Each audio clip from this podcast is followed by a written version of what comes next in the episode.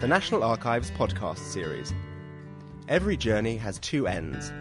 Using passenger lists, presented by Chris Watts. Good afternoon, ladies and gentlemen. It's time to set sail.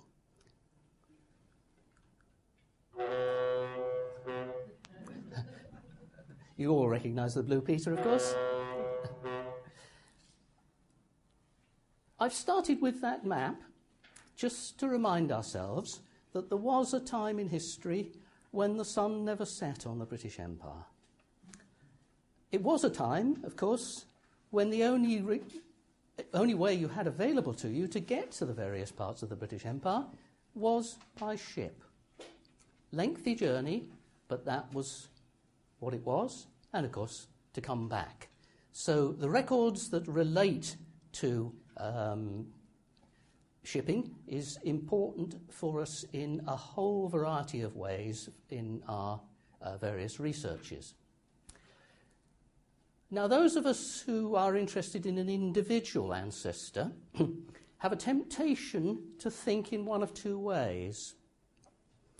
For people living in this part of the world, I would suggest we tend to have an old world view we think of our ancestors who emigrated. Quite often we don't know to where, and we don't know when. They fell off the flat earth. Where did they go to? And there were lots of possibilities. The five most popular you can see listed there and graphed there over the years. Um, kindness of uh, Find My Past, um, who've looked at the outgoing passenger lists. And Our research the thoughts, if we have an old world view, tend to turn towards the departure records, outgoing passenger lists, emigration schemes, passport records. But those from the New World, from Australia, New Zealand, the US, from Canada, they think of their ancestors as being immigrants. Uh, but again, they quite often don't know from where or when. Now, people with a new worldview of, uh, of that, their research thoughts tend towards the arrival records, uh, arriving passenger lists um, and associated records, immigration schemes, and naturalisation records being just a few. I would suggest, though, it's much more beneficial to take a whole world view, consider our ancestors as migrants, and consider both the departure and arrival records, and are a, a range of those that we're going to be looking at. Now, the records may contain differing information, additional information, clarifying information, sometimes conflicting information. But remember, departing rec- records, particularly from the UK, were concerned with was the ship overloaded? Had it got enough lifeboats? Well, we won't dwell on the Titanic and that uh, problem. Um, was there enough uh, space? Was there enough food? That's the sort of things that they were concerned with. the passenger lists at the arriving end were interested in the age, marital status, occupation, and basically the fitness of that person to work and support themselves. So it's not surprising that the two sets of information are different uh, and are, um, uh, tend to uh, support each other. And finding one may help the other. Some records are indexed or digitized.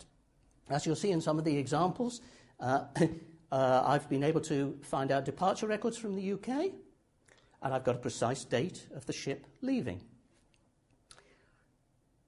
The arrival records in Australia or New Zealand, for instance, are arranged by date. Nothing else. They're not indexed.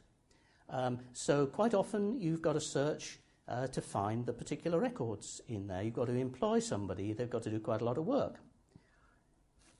With the information you can get from the departing records, you can find out exactly when it arrived, uh, where it arrived, uh, and uh, uh, you can just write off simply for a photocopy of it. No research needed. So I would suggest and encourage you to look both at the arrival and the departure records. And there are a range of them. Passenger lists are, the ones which first come to mind. Um, and also ship's movement details are particularly important as they will assist you in locating where the ship went and uh, also when it arrived. The sources, though, you have to remember, are incomplete. They are not all readily accessible, so you won't necessarily find them online. Uh, some of them you might even find filmed. Uh, the range that are incompletely indexed, uh, we'll see, for instance, a lot of arrival records into New Zealand um, are indexed on cards, but they don't include people coming from Australia. Um, and that can be a problem uh, in a number of circumstances, and they're not always conveniently arranged. So, I'd like to have a look at a number of examples. Depending on how the time goes, we'll see how many we can, uh, we can fit in. Let's first of all look at the story of the Smither family.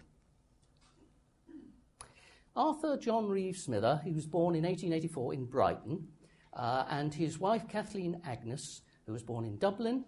Uh, they had a daughter, Kathleen Mary Adelaide Smither. Well, that looks interesting. We'll see in a moment.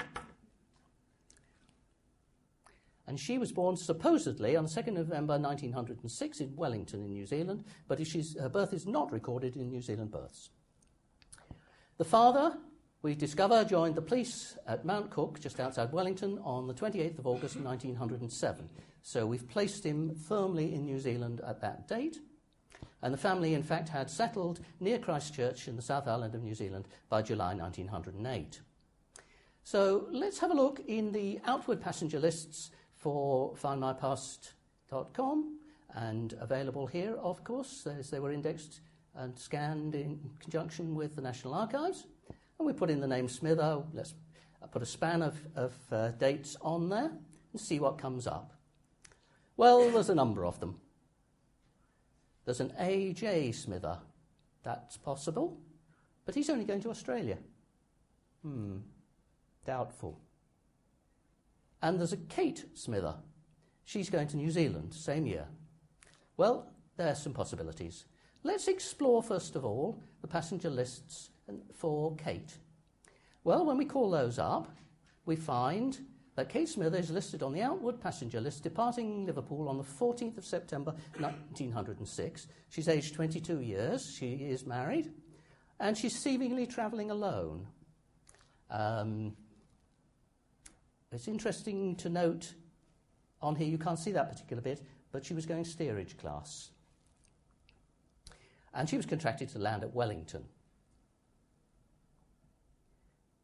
Now, what about finding the arrival dates? Well, there are a lot of possibilities. We could look at the legal definition of the time taken. We can calculate it by looking for the return voyage uh, using TNA's uh, catalogue and BT 26.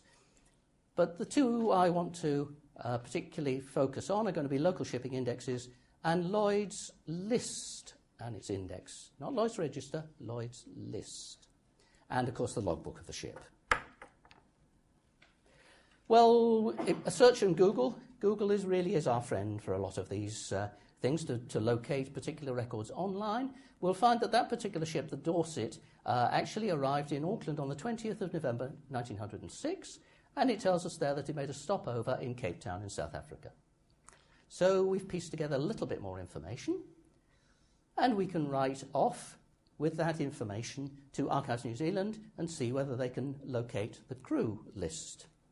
And they tell us that um, there is something for Auckland, but nothing for Wellington. Now, that, as it happens, is not unusual. And if we look at the inward passenger list for Auckland, we will find a K Smithers located there. So we've got her at both ends. But despite what I've said, the arriving passenger list isn't telling us much more in terms of information. But every journey doesn't just have two ends, it has a middle. Well, in most cases. So let's have a look at Lloyd's List. Lloyd's List is a virtually daily newspaper which has uh, details of shipping movements worldwide. Has a lot more besides. Um, good collections of it at the Guildhall Library in London and at the National Maritime Museum in Greenwich. Uh, there are indexes to that at two or three places um, which literally list every possible ship year by year. Look down the left hand side, it gives the name of the various ships, whether it was a steamer or whatever, and lots of other information to the right hand edge. In this particular uh, one, for the uh, Dorset of London, and we'll see a list of places together with dates against them. Let us see if we can pick out the ones for the particular voyage that we're interested in. And we find here that it sailed from Liverpool, Las Palmas, uh, Table Bay, uh, Adelaide, Melbourne, Sydney, and Auckland. And the references it gives here are actually the references to pages in uh, Lloyd's list, not the, at this date the specific dates of arrival, but they are usually within a day or two. And you can always go and look at the uh, newspaper itself. Let's look at the bit for Table uh, Bay, and that particular one tells us that the Dorset arrived on the 9th of October 1906 and departed on the 11th. And we can look all of them up and find the dates of arrival and departure at every one of the ports um, en route. That gives us the possibility of going and looking at the various passenger arrival and departure records at each of the ports en route. Some are good and easy to find, some don't exist, uh, or very few. There are very few for South Africa, so the one for Table Bay and Cape Town, I'm afraid, no luck. We can go and have a look and see if there's one for the inward passenger list for Adelaide. That was the next uh, port of call. Um, unfortunately, those only including the disembarking passengers. Fair enough. Let's move on to Melbourne and Victoria. Well, their inward passenger lists do include people who are going on. So we find Kate Smithers listed there, and the Dorset goes on to Wellington, where Kate bought a ticket but the child, her daughter, isn't listed. Okay, we'll find out why in a moment. And we can then get a copy of the passenger list, and we find that a Kate Smither, aged 22, um, married, uh, Irish, was indeed on board. We can then go and see whether there's an outward passenger list for Melbourne, see if that tells us anything more. Well, I'm afraid the master of the ship was a little lazy. All he's listed, he says, 275 and a half through passengers as per inward list. If you wonder how the half is, you remember that I was mentioning uh, that it was related to provisions and uh, safety equipment and the like. Uh, children under a certain age were considered to be half a statute adult. So the half is at least one child. We can go on to the next port, and that was Sydney. Um, well, hmm. I'll forgive them on this occasion for that indexing, when, as, as you'll see the, uh, um, uh, the actual passenger list itself. Um, but those are now on Ancestry. And we'll see, well, you can understand and forgive them for coming up with that as rack, but it is actually Kate. But again, no more information on that one, I'm afraid. And the outward passenger list, uh, again, which we could get because we knew all the departure and arrival information. Just get a photocopy from the um, uh, Archives Office in New South Wales. Okay, we found the wife, but what about the husband? A.J. Smither. Hmm. Well, if we look at the passenger list for him, we'll find he's there. Notice his wife went out steerage and he went out cabin. So, um, um, says something about the times, doesn't it? And the Orontes, Mr. A.J.R. Smither is listed on the outward passenger list departing London on the 18th of May 1906. He's aged 40 years and he's contracted to land at Sydney. And if we look at Lloyd's List Index, we'll find the details of the uh, places at which it called, and we can look those up. Uh, if anybody's curious what PRM is, there's a list of all these ports, and most of them are fairly obvious. It took me quite a while to find that one. It's a place called Perim, which I'd be very surprised if there's anybody in the audience that knows it. It's at the end of the Suez Canal. It's an, a, an island of approximately one square mile, which was used as a coaling station. No longer in use, needless to say. And you can look all of those up uh, on in Lloyd's list itself, and you can find out the ports at which it called, uh, going all the way round to Sydney, where uh, A.J. Smither got off, but the ship went on to Brisbane. We can now start looking at the various passenger lists and see what they're going to tell us. Well, Fremantle does have him listed. The outward passenger list for, only has the boarding passengers. When it comes to Adelaide, the inward passenger list only includes the disembarking passengers.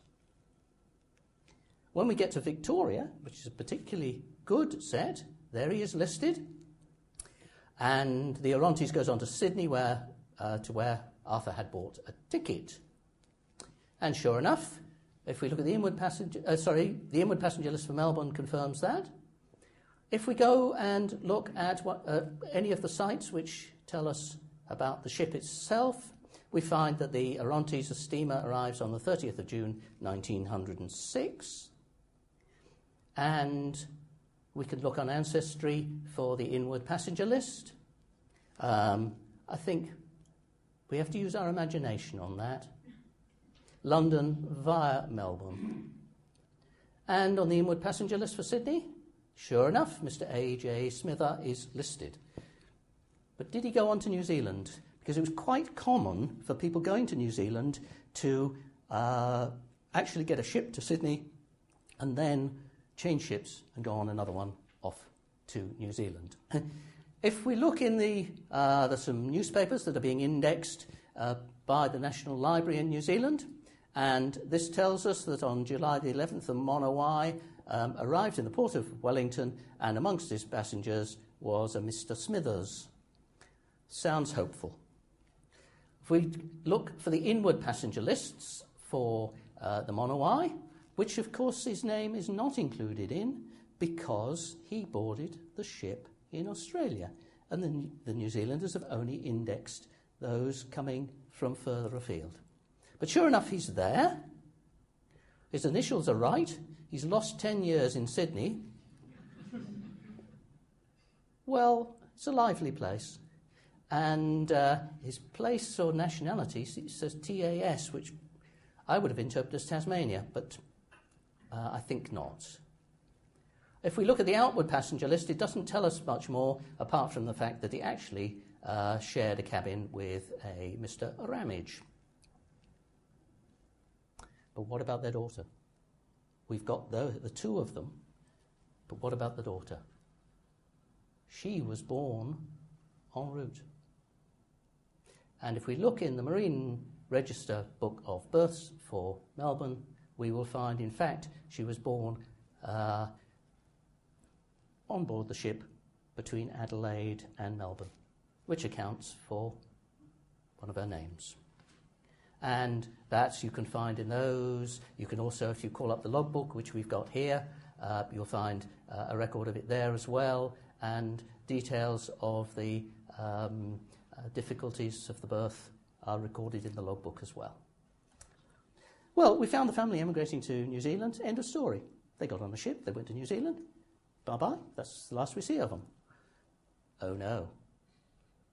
The number of these that I've looked at with that presumption that they've gone there, you're never going to see them again,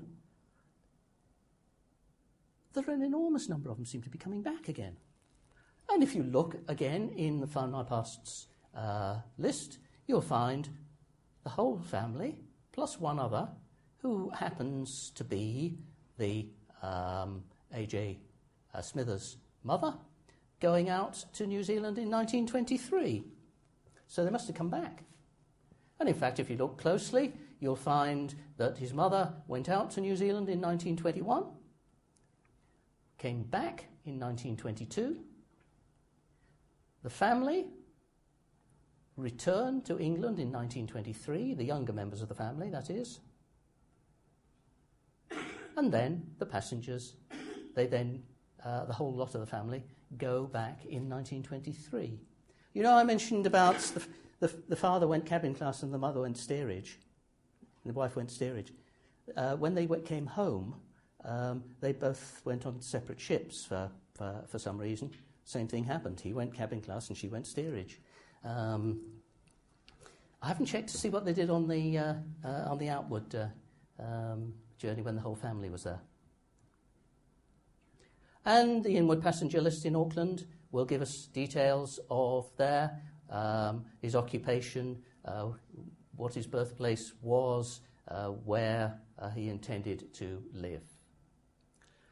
As it was a New Zealand Shipping Company ship, uh, there are records of those as well, and the, there are quite often printed lists of the passengers which, which are actually given to them on board. Um, so you can find the whole family on the last voyage there. Well, that's not the last of them, but that has, has would need to be a talk of yet an, another, uh, another talk, I think. So let's have a look. That's an emigration scheme. A family emigrating, but not always. The sea is supposed to be a romantic place we hear about romances at sea. Well, in one case, it certainly, uh, it certainly was. Uh, that was how my parents met. My father was a naval architect with the P&O, the Peninsula Oriental Steam Navigation Company, and supposedly the, uh, they met on board a ship on a cruise. And in fact, if you put my father's name, Thomas Watts, uh, into the findmypast.com index to, to BT27. His name comes up in 1932 on a trip uh, to Marseille. And sure enough, you can, you'll find him there uh, as an assistant to the naval architect. If you look at these are Lloyd's voyage record cards, they're, they're a continuation of the index uh, to um, Lloyd's list. Uh, and these, in fact, most usefully actually give uh, not just references to Lloyd's list, but they do actually give um, uh, departure and arrival dates.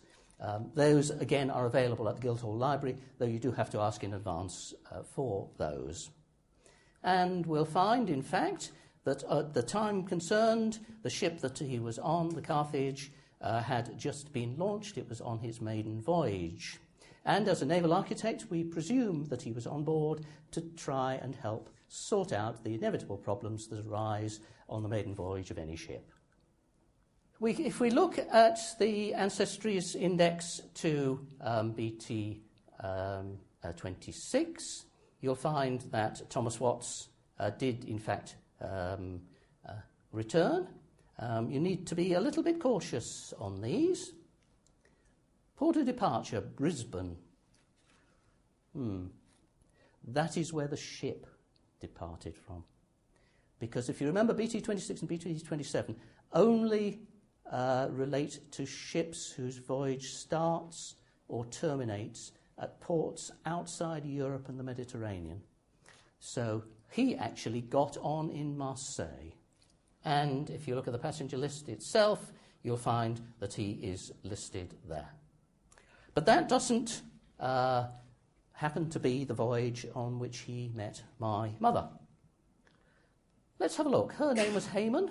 Very uncommon, that's spelt that, that way. Um, and let's put passengers travelling on the same voyage. Uh, let's put Watts. Let's put Thomas in there. Um, it's got to have variants because it's likely to be Tom. Um, put 1920 to 1939 and see what comes up. Well, we find indeed she does come up with her sister. The two of them, very adventurous for two young ladies at that date, were going on holiday to Tangier.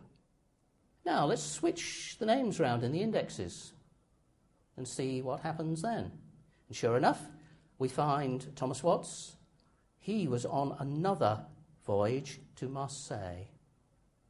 Now, what the ship was, well, we can check those out by looking in BT 26 to see what ships uh, came back um, uh, with uh, uh, the P&O from Marseille during the relevant time period, only half a dozen. So we can try all of them out in the indexes, and one of them comes up trumps, and we'll find that Sybil Hayman, female, on the ship Rajputana, travelling with, well, that's a slight misnomer. She was on the same ship as. Um, that doesn't mean actually travelling with in that uh, sense. Thomas Watts. And we can now have a look. Uh, oh, note, of course, that he's travelling to Marseille and they're travelling to Tangier. Uh, we can now check out the departing passenger list and we'll find uh, all three of them listed there. Um, if we look at the passenger uh, lists for com- coming back, we'll find that the two Hayman sisters came back on a ship which set sail from Yokohama. They actually got on it in Gibraltar, um, and it's the SS Rawalpindi, um, and we can find out the details from that. Um, we weren't able to locate which ship uh, my father actually came back on. It wasn't the same one. Uh, and we can check, uh, looking in Lloyd's record uh, cards, um, each of the ports that they called at and the date. On the outward going one, you'll notice, in fact, the ship doesn't call at Tangier, but for those of you who've either been there or know your geography well, uh, it's only a very short ferry ride, and in fact, they probably went over on the ship's launch. Um, because the ship probably didn't actually dock at Gibraltar, it probably anchored um, uh, outside, and they would just pop them on one of the launches and, and, and, take them across to Tangier. And again, you can find the details of the returning voyage. They did get married in 1935, 35, yes. Um, it wasn't the last time they went to sea. Um, they had, when they, my father retired, they went on a retirement cruise, um, and they went round the world. Unfortunately, the outward passenger lists uh, haven't been kept after 1960 here, um, but we can tell the, find the itinerary from Lloyd's record cards.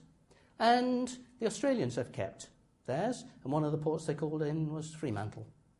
Um, so you can see those. Regrettably, though, they only include the disembarking passengers. But you can't have everything. Let's have a look at the one for uh, John Stoker Watts, a cousin of mine. Uh, he emigrated to maritime Canada in the early 19th century. Now, the Association of Professional Engineers of Nova Scotia tells us a number of dates and places that he was at. And if we check out some of those dates uh, with the, the, passenger lists departing from the UK, uh, with ancestors on board. We'll find John Watts, 1902, going to Canada. There's one turns up with a John S. Watts going to Halifax. Good possibility. We find the ship, the Bavarian, and sure enough, there's a John S. Watts, age 21, which would be right. He was in the column for single adults, and uh, his occupation is dittoed down as labourer. Well, that doesn't fit. But dittos are always a dangerous thing. Okay, all is not lost. Let's have a look and see if there's an arriving passenger list in Canada. Name of the ship we know is the Bavarian. It arrived in 1902. It arrived at Halifax. And if we look at the website for Library and Archives Canada, you'll find that there are two Bavar- uh, two voyages for the Bavarian arriving in, that, in 1902, and the last one of those listed is the correct one. Um, you can now go, uh, they're now available and indexed, in fact, um, on Ancestry, so you can go and have a look there if you either have a subscription um, or you operate their pay per view. Um, but you can actually look at the passenger list for free on the Library and Archives Canada website. And sure enough, you will find an entry there. You'll find he is listed as an engineer and he's born in County Durham. So now we've effectively um, confirmed quite, ha- quite happily that it is the right person. it's sensible to go on and look at uh, some local records, and the 1911 census for New Glasgow, Nova Scotia, where he was actually living, does have an entry for the particular family. Uh, and listed on there, you have to look very, very carefully, is the date of arrival in Canada, and it does actually say 1902. It's supporting information which somebody else has added to that. So piecing these things together like that is an important issue. Let's have a look at another one going to Canada. And this is a Sylvan Cater Hayman. He's born 7th of August 1903 in Yorkshire, moved to Canada in about 1957, and he died in 1963 in Toronto, in Ontario.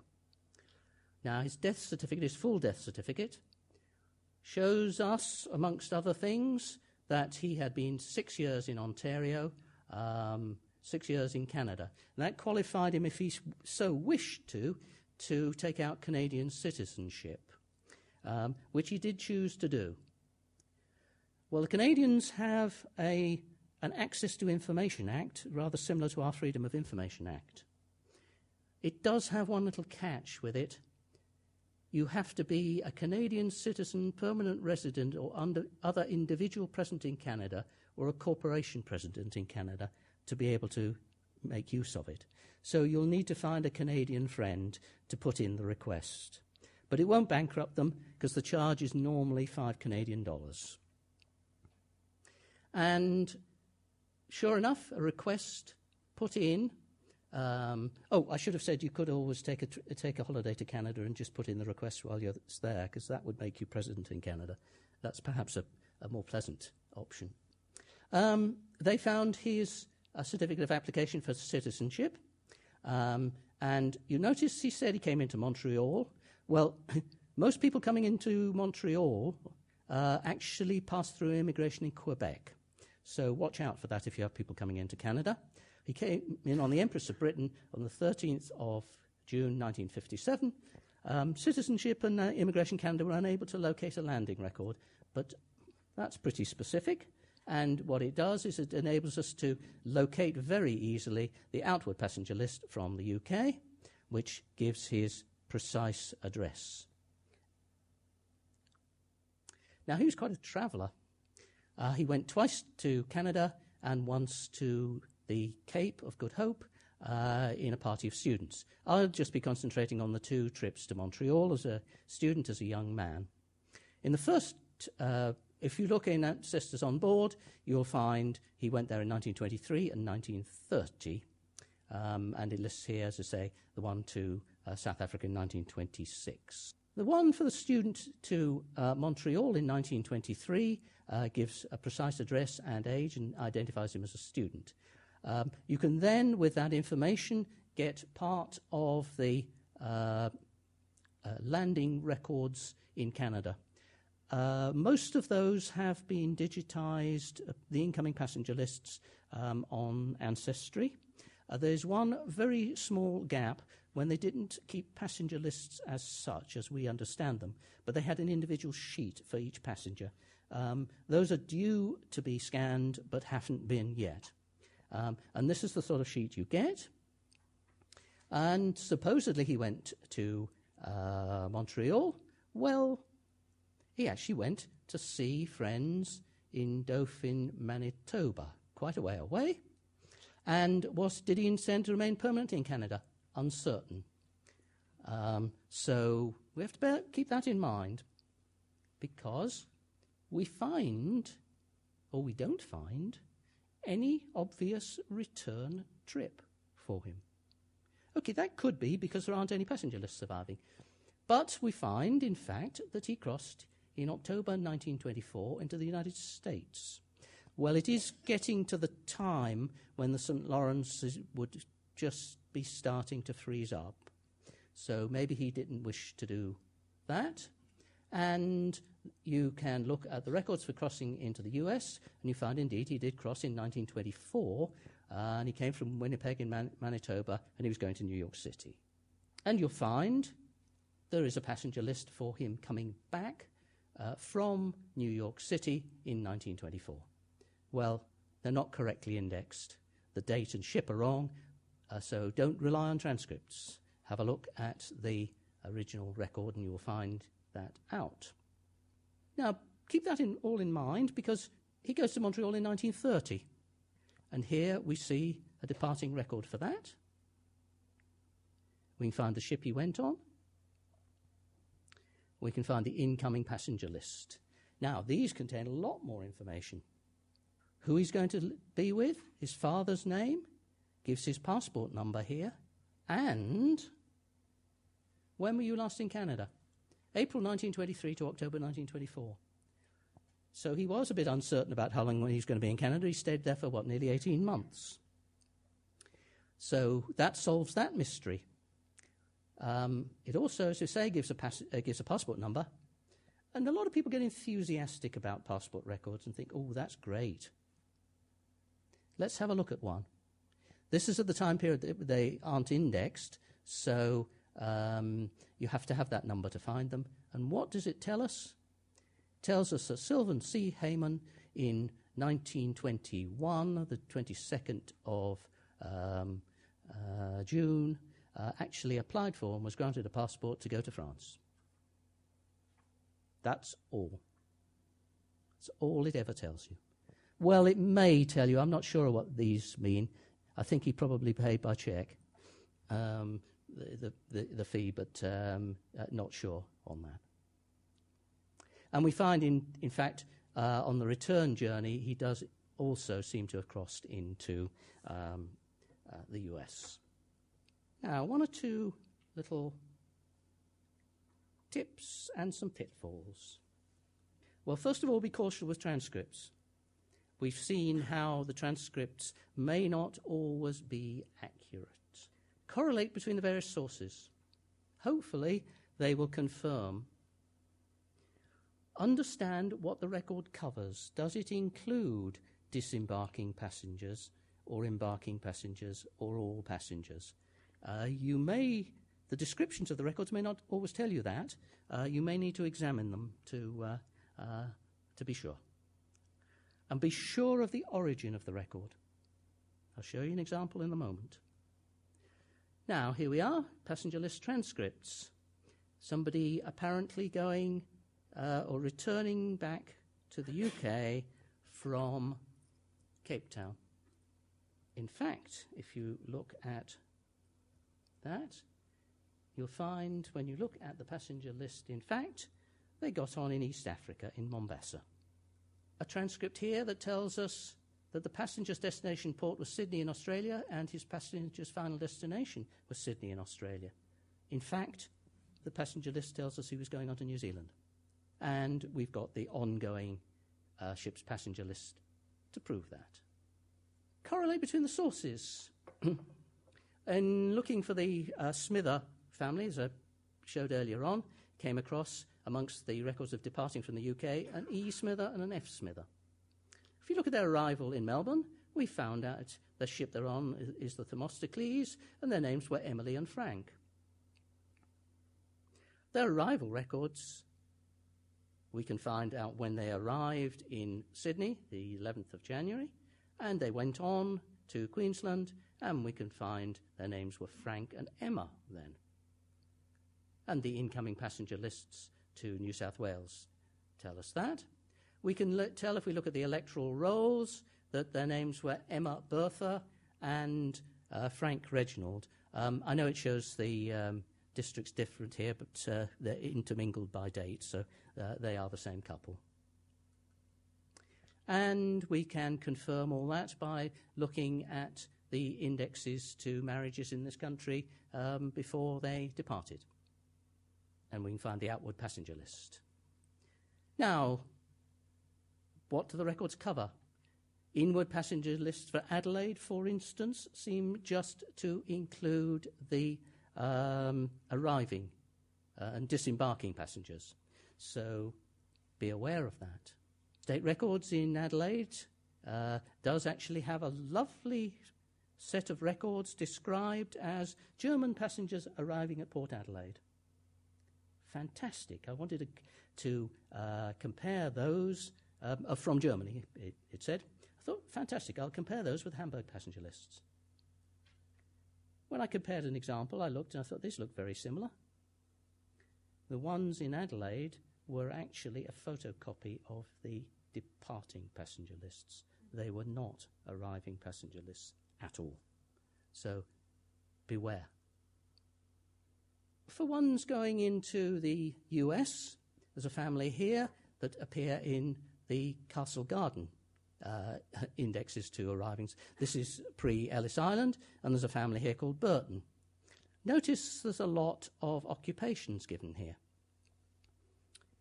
These have been scanned by uh, Ancestry. Nothing wrong with those scanning when you look at the indexes, uh, when you look at those particular records. There's only the occupation for one of them given. They must have come from different sources. A lot of investigation actually shows that there were duplicate passenger lists. The ones which Castle Garden have used have not been scanned or filmed or anything like that. Uh, unfortunately, I can't show you a copy of them because um, the um, um, National Archives in um, office in New York uh, hasn't been able to locate that particular one, but they confirm that there are uh, those records exist. Now, finally, I've been telling you a lot about Canada, the US, and Australia. But this applies, this technique of using them all together applies um, worldwide, just depends on what records survive. And I'm going to show you one now which looks wider afield. There are records related to incoming uh, passengers into uh, Brazil. And you'll find amongst those a Helma Edman, single, came in on the 10th of June 1891, and she was Swedish. If you look amongst the Hamburg passenger lists for people departing from uh, Hamburg, and you'll find she's listed there. And we can look at the passenger list, and sure enough, she appears there. Helma W. Edman, uh, age 30. This gives uh, where she's from. Um, she's from Sweden. She's going to Rio de Janeiro in Brazil. There are Swedish emigration records uh, on Ancestry. And you'll find here uh, Swedish emigration records, and this lists her. And Delight of Delights, it gives an archive call number there. It doesn't tell you which archive. Um, and there's also a second find, which almost certainly is a copy of the Hamburg passenger list. So I took a flyer as to which particular archive had this, um, and we'll come to that in a moment. Um, but in the meantime, I looked at the Brazil immigration records for Sao Paulo online, and let me translate that for you. Um, and we'll find that Helma Edman, single, aged 30 years, Swedish, departed from Sweden on the 10th of June 1891, entered through Rio de Janeiro. Her destination was Amparo in Sao Paulo province, which is not on the departing passenger list. And here it gives us a um, um, details and a reference to the uh, registers of an immigrant hostel uh, in which she passed through in Sao Paulo. And uh, we were able to obtain from the uh, National Archives in Brazil the incoming passenger list at Rio. They are listed. We were able, through the uh, LDS Family History Library, to find the uh, immigrant hostel, and again, uh, she is listed there. As I say, I was able to take a, a flyer at uh, which archive held the um, uh, Swedish records, and the Stockholm police um, do uh, have records of immigrants, um, and um, a request to uh, for a copy of those came up with this particular one, Helma Wilma, Wilhelmina Edman, um, uh, she was a maid servant uh, born in Stockholm, and she was going to Rio. And they have what they call parish registers, which give details of uh, uh departures from the parish as well. So this procedure is not something that is just limited to uh, Anglo-Saxon countries. Um, you can look at it for any part of the world for whom the records still survive. My one message is think migrant. Thank you very much.